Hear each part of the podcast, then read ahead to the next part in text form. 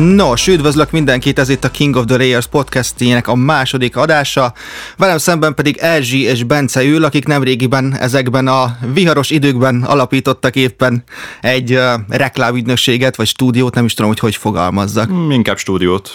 Stúdiót, kreatív stúdió. Design Motion inkább. Design stúdióként szoktunk hivatkozni rá, bár ezt előző adásban megbeszéltétek, hogy mennyire nincs értelme.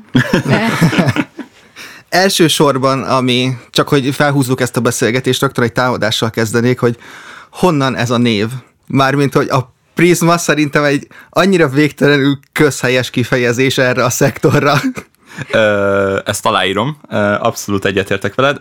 Az az igazság, hogy nem is tudom, hogy, hogy mikor volt ez, amikor, amikor összeültünk Ezsvel, és azon morfoníroztunk, hogy mi legyen a nevünk, és annyira nem tudtunk megállapodni semmin, nem tudtunk egy, egy, egy összhangban kerülni, hogy, hogy mi legyen a nevünk, hogy hogy őszintén nem tudom, hogy miért erre esett a végső választásunk, de így bedobtuk a többieknek, és mindenki azt mondta rá, hogy tök jó. Nekünk nagyon tetszik, fülbe vicces, mert hogy eredetileg ugye hárman lettünk volna, és ugye kreatívak most is hárman vagyunk, és ehhez csatlakozott Kristóf, aki ugye inkább alkalmazásfejlesztéssel, informatikával foglalkozik, és hát igen, biztos voltam benne, hogy ez a kérdés fel fog merülni, hogy mégis miért, mert valóban egy kicsit klisés, így utólag már látjuk, de azt hiszem, hogy azért is tetszett meg, mert Bencenek eleve volt rá egy design ötlete vagy legalábbis nagyon beindította a fantáziát. Innen indult, aztán amikor jöttek más ötletek is, és megnéztük, hogy létezik-e ilyesmi, és mindegyik foglalt volt. És ez volt az egyetlen egy a számtalan ötlet közül, ami, ami még nem volt foglalt, úgyhogy erre lecsaptunk. Ez kicsit olyan, mintha igazából beírod a Google-be, és azt gondolod, hogy 14 ezer találat lesz rá, és aztán kiderült, hogy valójában nem, senki nem csinálta még ezt így meg. Van, igen, van. ezért örültünk meg, hogy igen, ez kizár dolog, hogy nincs még egy stúdió ilyen, és nincs. Úgyhogy teli találat volt ilyen szempontból, de tudjuk persze, hogy klisé.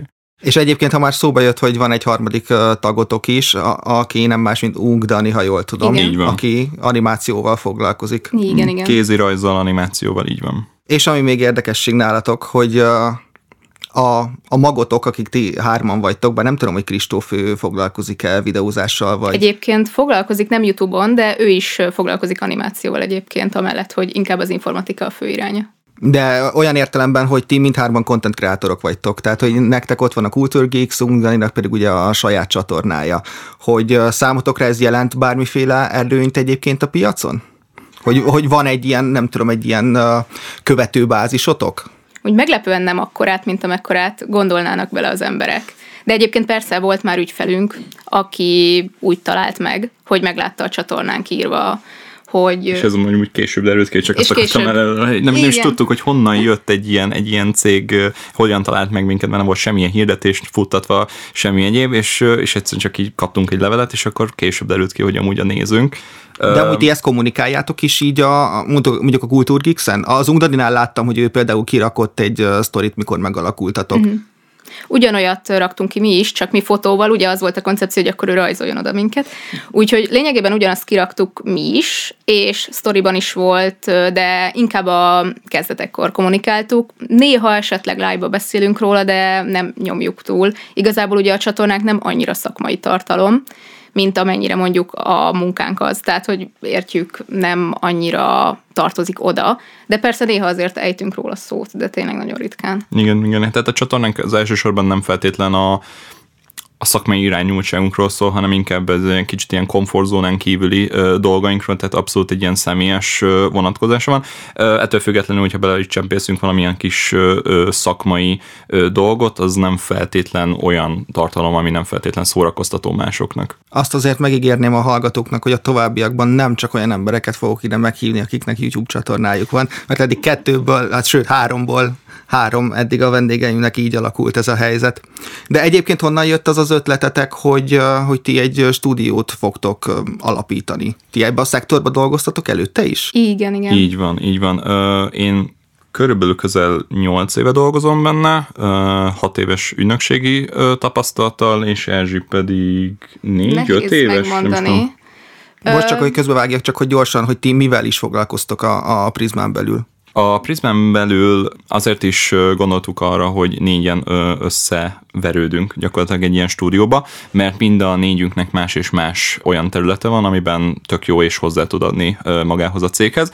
Én elsősorban grafikákkal foglalkozom, arculattervezéssel, kiadványszerkesztéssel, ezen felül meg még videóvágással, animálással is, Erzsi operatőrködéssel, vágással, de mondd el te. Igen, igen. Főleg ugye mozgóképben, ugye általában az mozgóoperatőr az mindig én vagyok, és vágással ugyanúgy, ahogy Bence is, foglalkozok, illetve egyszerűbb animációkkal én is el tudok bánni, meg néha még fotózást azt így tudunk vállalni. Hát most jelenleg egyébként vissza is mentem az iskolapadba emiatt, hogy ugye tudjuk, hogy a fotósoknak van egy ilyenje, hogy akkor számlázhatnak fotózást, hogyha megvan a papír. Igen, igen, igen. Úgyhogy ezért így idén el is indultam, és ugye ez az, ami, ami miatt még összeverődtünk Danival és Kristóffal, mert ugye ők egy, ezzel nagyon komoly új, új területeket tudtak behozni hozzánk, tehát Dani a 2D animációval, és egyébként kacsingatő is a 3D-vel, illetve Kristóf pedig az informatikai vonalra azért egy ilyen egész széles spektrumot le tudunk fedni ezen a kreatív szakmán belül. És azért is jött az ötlet, hogy verődjünk össze, mert beláttuk, hogy nagyon sok grafikus van, aki egyedül dolgozik, és ugye mindenkinek korlátozott az, hogy mit képes megcsinálni, vagy mit akar egyáltalán megtanulni megcsinálni. És azt is beláttuk, hogy céges oldalról sokkal jobb egy céggel, vagy legalábbis egy csapattal dolgozni, mert kicsit egy ilyen egy személy valahol az anyja pincéjében grafikázik, az így céges Jó, oldalról, ez nem általánosítás. Nem általánosítás, de igen, céges oldalról azért ez könnyen néz ki, úgyhogy ja, itt ez a srác, nem tudunk róla túl sokat, grafikákat csinál, ha akar eltűnik, ha akar nem, ki tudja, meg tudja csinálni, ki tudja nem. Céges oldalról egyszerűen jobban néz ki a csapat, mert akkor arra mindenre van ember, úgy, hogy egy cégben is mindenre van ember, tehát valahogy bizalmat is kelt, illetve tényleg az, hogy egy az egybe meg tudunk csinálni komplexebb munkafolyamatokat is, az azért sokat segít. Tehát nem feltétlen kell más és más helyről összeszedni, akkor most egy grafikus, most egy vágót, most egy operatőr, hanem gyakorlatilag mi egy olyan stúdió vagyunk, aki egy kézben gyakorlatilag meg tud csinálni mindent, akár az indulásról van szó, tehát hogyha mondjuk valaki most indítan egy céget saját magának, és szüksége van ezekre a kezdeti kreatívokra, vagy esetleg egy olyan cégnek, aki gondolkozik mindenféle kreatív anyagban, és mi meg tudunk csinálni neki mindent. Egyébként érdekes, mert én is belefutottam már abba a dologba, hogy nem csak az, hogy nem szeretett volna valaki szabadúszóval vagy egy emberrel együtt dolgozni, hanem kifejezetten céges policy volt az, hogy csak céggel szerződhetnek. Szóval vannak ilyenek is a piacon egyébként. Igen, tehát első, elsősorban amúgy erre gondoltunk, hogy, hogy nyilván jobban néz ki az, hogy ott van négy ember, és akkor gyakorlatilag lefedjük a kreatív szakma jelentős részét, és tényleg egy kézben tudunk tartani mindent, mint az tényleg az, hogyha ott van mondjuk mit tudom, Borsi Bence, vagy Egri Erzsébet, és akkor ők, ők, ők csak ehhez értenek, meg ahhoz értenek. Jó, meg marketing órán tanultuk ezt a kiváló példát, hogy virágkötészet és informatika, tehát hogy az valahogy nem olyan, amikor egy ember mindenhez ért, az, az valahogy egy, egy idő után bizony bizalmatlanságot kelt az emberben. Ez a másik része, amiről szerettem volna kérdezni, hogy mit gondoltok róla, ugyanis én mikor bekerültem annó a reklám szakmába, nem tudom, tíz évvel ezelőtt körülbelül, akkor akkor körülbelül minden ügynökség full service ügynökség volt, és szépen lassan ez elkezdett egy ilyen szitokszóvá válni már, hogy valaki full service, és a specializálódás indult el nagyon erősen. Tehát, hogy vannak jelenleg is ügynökségek, akik csak mondjuk webdesignnal foglalkoznak, vannak, akik még a webdesignon belül is csak UX-szel foglalkoznak, és így tovább. Hogy szerintetek mennyire releváns egy full service ügynökséget megcsinálni? Hú, ez jó kérdés, mert mi már elkezdtünk rajta gondolkodni, hogyha jobban beindulunk, nyilván most a vírus helyzethez mérten jobban beindulunk, akkor elkezdünk egy kicsit a marketinges irányba is kacsintgatni. Van erre amúgy több ismerősünk is, aki be tudna ebben segíteni, akár szövegíró, vagy tényleg rendesen uh, hirdetésmenedzselés szinten. Hogy őszinte legyek, Mm, ezt a részét nem igazán tudom megmondani. Nem, nem, nem tudnák százszerzegesen mondani, hogy most mennyire van értelme egy full service-nek. Mi már gondolkodtunk benne, hogy lehet, hogy ezzel is érdemes lenne a portfóliónkat bővíteni, Mm, de még nem, nem tudok úgy, nem tudom, hogy te esetleg. Nem tudom, szerintem nem, az a helyzet, hogy van, van ez a mondás ugye, hogy aki mindenhez ért, az nem ért semmihez. Ja, igen. és hogy ez a, ez a megítélés mm, vajon hogy csapódik le nálatok, akik pont most csináltatok egy, nem tudom, egy full service ügynökséget? Azt hiszem, hogy mi nem akartunk akkorát markolni azért, tehát hogy tényleg minden területre van emberünk is, és Hát azért nyilván nem raktuk bele még azt, hogy oké, okay, akkor még ads hirdetést kezelünk, meg még Facebook oldalakat kezelünk, meg még YouTube tanácsadást vállalunk, meg nem tudom. Tehát, hogy de lehetne, amúgy lehetne, csak. de ö, igen, egyébként egy kicsit megvágtuk azt a szolgáltatási kört, amit egyébként tudnánk ö, valamilyen szinten, vagy akár egyébként egy jobb szinten is működtetni, hanem kiválasztottuk azokat, amiket így most a legszívesebben és a leginkább szeretnénk tolni. Pont ezért de így is elég sok maradt a honlapunkon, azt hiszem, hogy hogy azért beindulhat egyes fejekben ez, a, ez az elképzelés, de azt hiszem, hogy erre még négyen elegen lehetünk. Ennyi szolgáltatás, remélem. Hát aztán majd a jövőben majd kiderül nyilván, hogyha, hogyha jobban elindul a szekér, akkor mire lesz még igény, mert amúgy már volt olyan, amikor kerestek marketing szakértőt nálunk, mondjuk ez csak egyszer fordult elő, de nem tudom, hogyha mondjuk erre a jövőben lesz igény, akkor lehet, hogy be tudjuk dobni, mint, mint egy plusz lehetőséget. Már jó párszor szóba került az előbb, hogy pont most indítottatok egy ilyet, Igen. hogy de milyen, le, le, le, le, szomorúan és lesajnáló. Hát igen, hát igen. Hát ez, Mert, de hogy elkezdtetek gondolkodni rajta, hát igen, kéne egy ilyen, aztán jött egy világjárvány, és úgy voltatok vele, hogy most már végigcsinálom, most már neki kezdtem. Va- valami ilyesmi. Hát amúgy. igen. Nem, most már neki kezdek, ha két év után végre megcsináltuk. Tehát, hogy volt igen. egy tervezés tehát, tehát volt egy tervezési idő, amikor már hát már nagyon bennünk volt ez, hogy már induljunk el, és pont 2019. decemberében volt, amikor leültünk, hogy na most akkor kidolgozunk az egészet, és meg lesz a weboldal, és minden egyéb. És amikor januárban elkezdtük ezt így komolyabban nyomni, és, és, és elküldözgetni az e-maileket, akkor már úgy hallottunk híreket, hogy hát lehet, Jó, hogy... de akkor még Kínában volt valami tudom. fura kis vírus, tehát hogy akkor még ez nem is volt annyira ijesztő. Nyilván ilyen március környékén lett az, hogy elkezdtük azt hiszem, hogy lehet, hogy ebből itt is lesz valami, és aztán áprilisban realizálódott, hogy oké, okay, ez, ezt megszívtuk.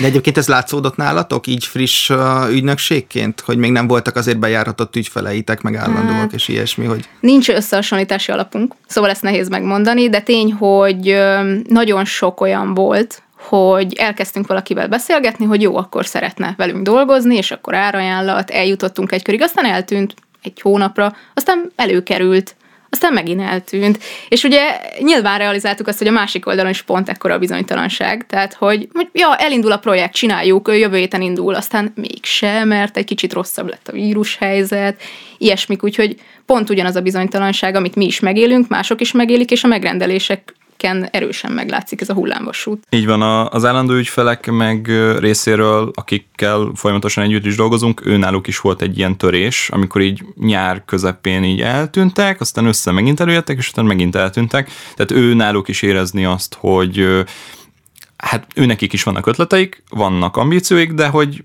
egyszerűen nem tudják megcsinálni, mert mindenki home office-ban van, nincsen reklámköltés, egyszerűen, egyszerűen nincs értelme azt, hogy komolyabb projektekbe belevágjunk, mert, mert nem tudják kifizetni. Szóval, szóval érezzük ezt az oldalt is, és hát biztosak vagyunk abban, hogy, hogy sokkal jobban elindultunk volna, hogyha nem lett volna ez a, ez a járvány sajnos. De hát már ez van.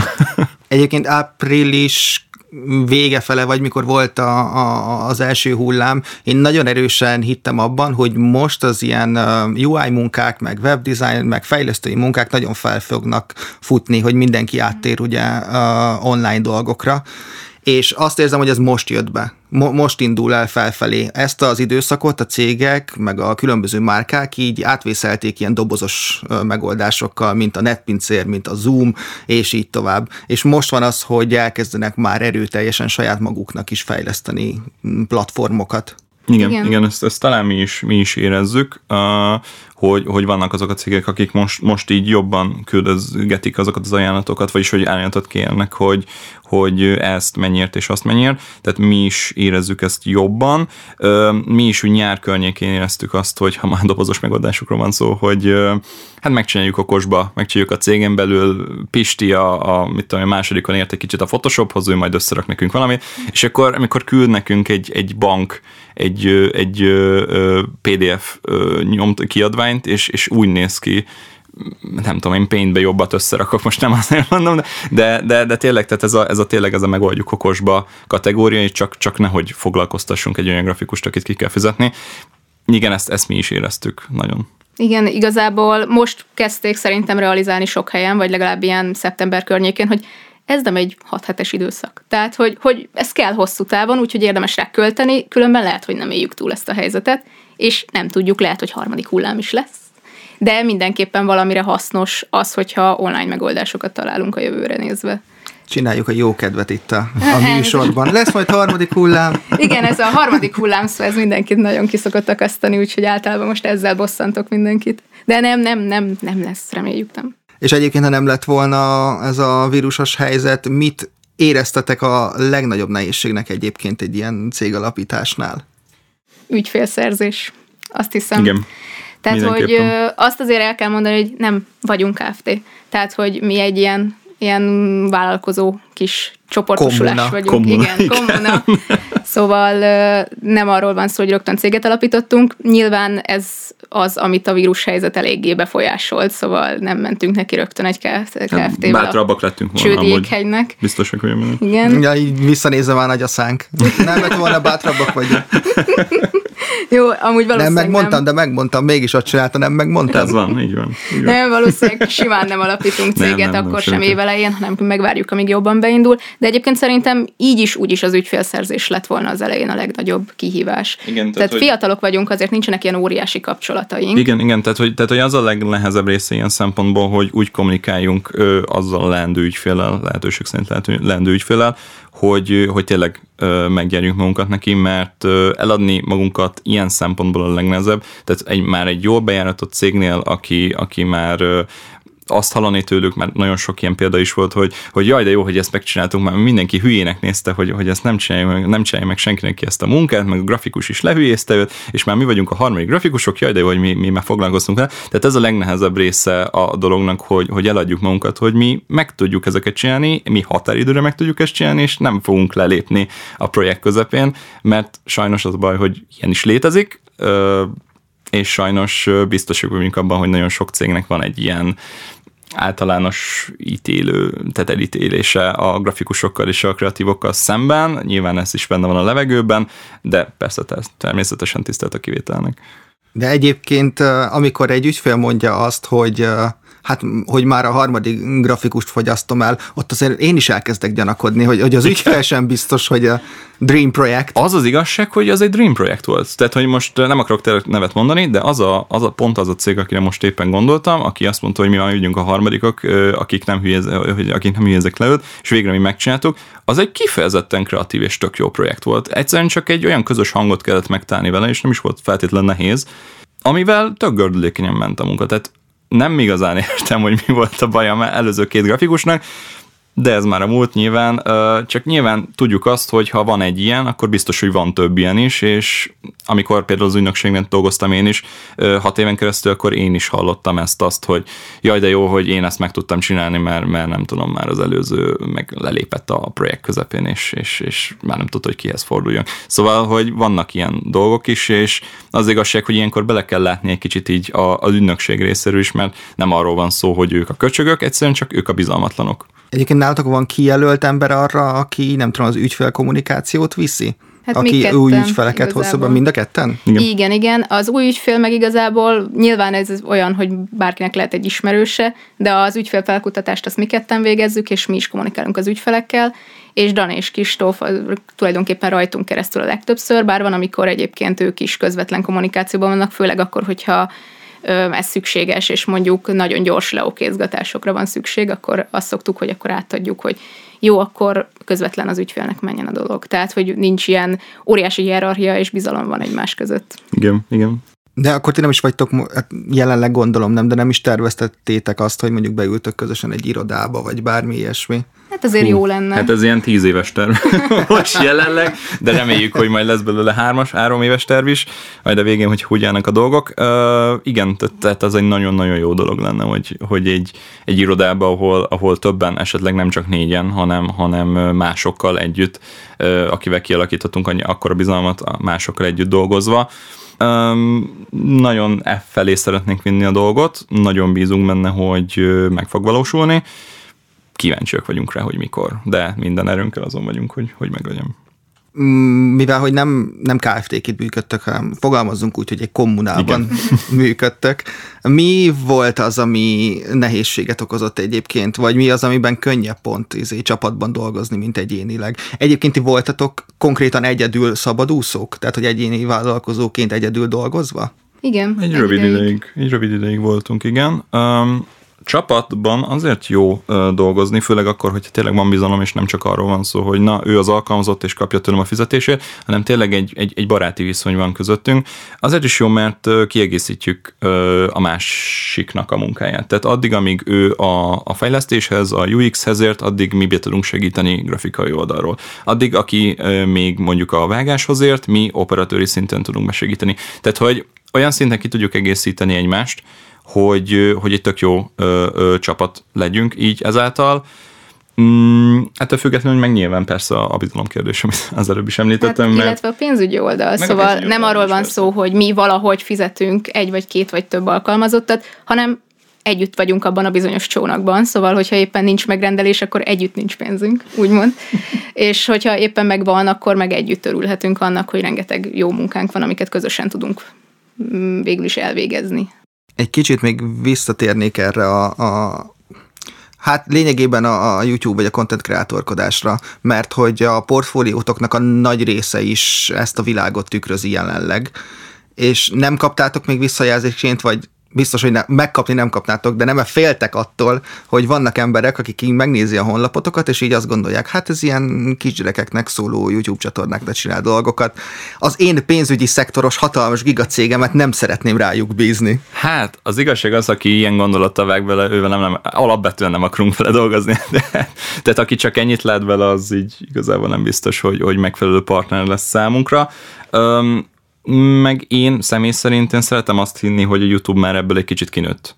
Tehát nyilván, hogyha valaki utána néz a portfóliónak, akkor láthatja, hogy nem kisgyerekeknek szóló csatornákkal foglalkozunk, hanem vagy szakmai csatornákkal, vagy olyanokkal, akik tényleg rettetesen kreatívak és rettetesen információdúsak. Szóval ilyen szempontból én bízok abban, hogyha valaki utána néz a portfóliónak, akkor nem azt látja, amit látni akar, hanem akkor tényleg utána is néz. Illetve, hogyha ránéznek eleve a honlapunkra, akkor rögtön ott van a fotónk, látják, hogy hát nem éppen agostjánok vagyunk, és ezt tudom, hogy valakit esetleg pont elriaszthat, ezért gondoltuk, hogy jó, hát igazából ez a legnagyobb előnyünk is, ami ugye sokak szerint hátrány, hogy mi bele, beleszülettünk, belenőttünk már ebbe a YouTube-os világba, 15-6 évesen már a YouTube-ot néztük, ezzel nőttünk fel, és szívügyünk tulajdonképpen, szóval, hogyha valaki szeretne szintén kontentet kreálni a saját tar- felületeire, akkor mi elég jól ismerjük ennek csinyát, binyát, és ismerjük az online felületeket, ami most nyilván az egyik legerősebb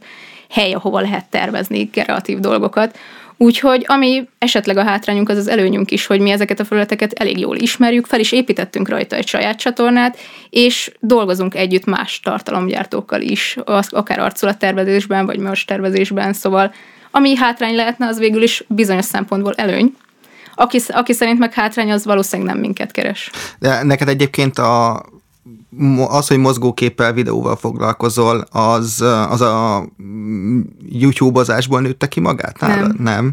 Neked előbb, előbb volt az, hogy, hogy, hogy mozgókép? Eleve Bencével úgy ismerkedtünk meg, hogy elmentünk egy mozgókép képzésre, úgyhogy igen, hát a filmes képzésen ismerkedtünk meg, és onnan jött a csatorna. De a YouTube az, az nyilván része volt az életünknek már korábban is mindkettőnknek külön-külön.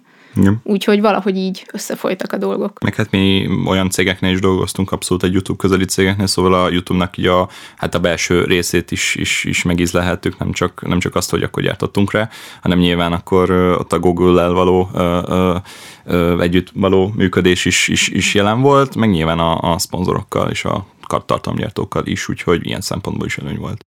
De egyébként mit gondoltok, hogy az, aki mondjuk ilyen 15-16 évesen elkezd content kreatorként működni, az nem tudom, 22-24 éves korára csak abból a tapasztalatból mondjuk foglalkozhat videókészítéssel, üzleti üzleti szempontból? Tehát, hogy fel tudsz szedni csak a, a YouTube-ozással annyi tapasztalatot, vajon? Hát, ha kizárólag egyféle videókat készít, és semmilyen fejlődésre nincs motiváció, akkor nem. Viszont, hogyha változatos videókat készít, vlogol, felvesz dolgokat, kamerát vált, többféle kamerát megismer, többféle vágóprogramot megismer, tehát attól is függ, hogy milyen utat jár be ez alatt. Viszont, hogyha valaki megcsinál, nem tudom, egy rakás videót, nagyon sokfélét, széles spektrumon, akkor biztos vagyok benne, hogy elég erős szakmai tudásra tesz fel, szert autodidakta módon. Szóval igen és nem attól függ, hogy mi volt az, amit, amit ő csinált előtte. Hát a lehetőség abszolút adott, tehát hogy ő rajta múlik az, hogy mit hoz ki belőle. Én is kb. 14 éves lettem, amikor életem legelső videóját megvágtam egy Movie Makerben, tehát hogy, tehát hogy valahonnan el kell és el lehet indulni, és ilyen szempontból csak rajta áll, hogy, hogy mennyire néz utána a dolgoknak, hogy ezzel szeretne tényleg komolyabban foglalkozni, ugyan iskolába fog járni majd, középiskolába, vagy esetleg felső, felső oktatásban. Szóval ilyen szempontból az, hogyha mondjuk most csak Minecraft videókat készít, vagy Fortnite videókat, azzal is el lehet indulni valamerre, de nyilván az ember ilyenkor kicsit többre vágyik, hogyha tényleg ezzel komolyabban szeretne foglalkozni, és hogyha komolyabban szeretne vele foglalkozni, akkor eljut arra a pontra, hogy na, akkor lássuk, hogy hogy, hogy lehetne ezt profi módon megcsinálni.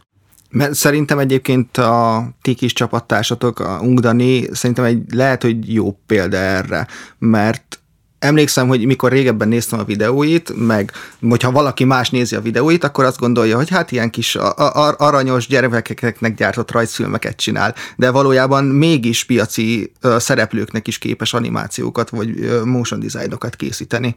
Igen, és most egyébként készíti az egész estés filmjét, ami Igen. hát remélhetőleg moziba, úgymond saját privát vetítése, de moziba is be tudja majd mutatni. És hát azt gondolom, hogy az így szakmai szemmel már elég szép szép teljesítmény, nagyon szép képvilággal, tehát hogy izgalmas lesz nagyon. Úgyhogy igen, és ő is ott onnan jutott el oda, hogy a matek könyv sarkába rajzolta a mozgóképeket, és most meg azért elég jó, jó cuccokat csinál, és igen, ő is szabadúszóként azért már munkákat vállal egészen szép neveknek, tehát legutóbbi projektje azt az UNICEF-nek volt, szóval igen. Tök jól halad. És amúgy én, én csodálkozom mindig rajta, hogy mennyire változatosan tudja ö, megálmodni és megalkotni ezeket a grafikákat, tehát hogy ö, volt egy időszak, amikor így, így küldi nekem ezeket a, a karakterámlázásokat, és teljesen másik stílusban, mint addig, meg, add, addig megszoktunk tőle, és csak én csodálkozom, hogy basszus, ilyet, ilyet is tud csinálni, elképesztő, úgyhogy, úgyhogy abszolút ő egy tökéletes példa erre. Na, miután már teljes egészében körbenyalogattuk és megsimogattuk Ungdanit, ez egy remek végszó is volt szerintem. Köszönöm szépen, hogy itt voltatok velem, és hogy végig beszélgethettük ezt a második adását a King of the Rayers podcastjének. Köszönöm mindenkinek, aki végig hallgatott minket. Sziasztok! Köszönjük szépen, sziasztok! Sziasztok!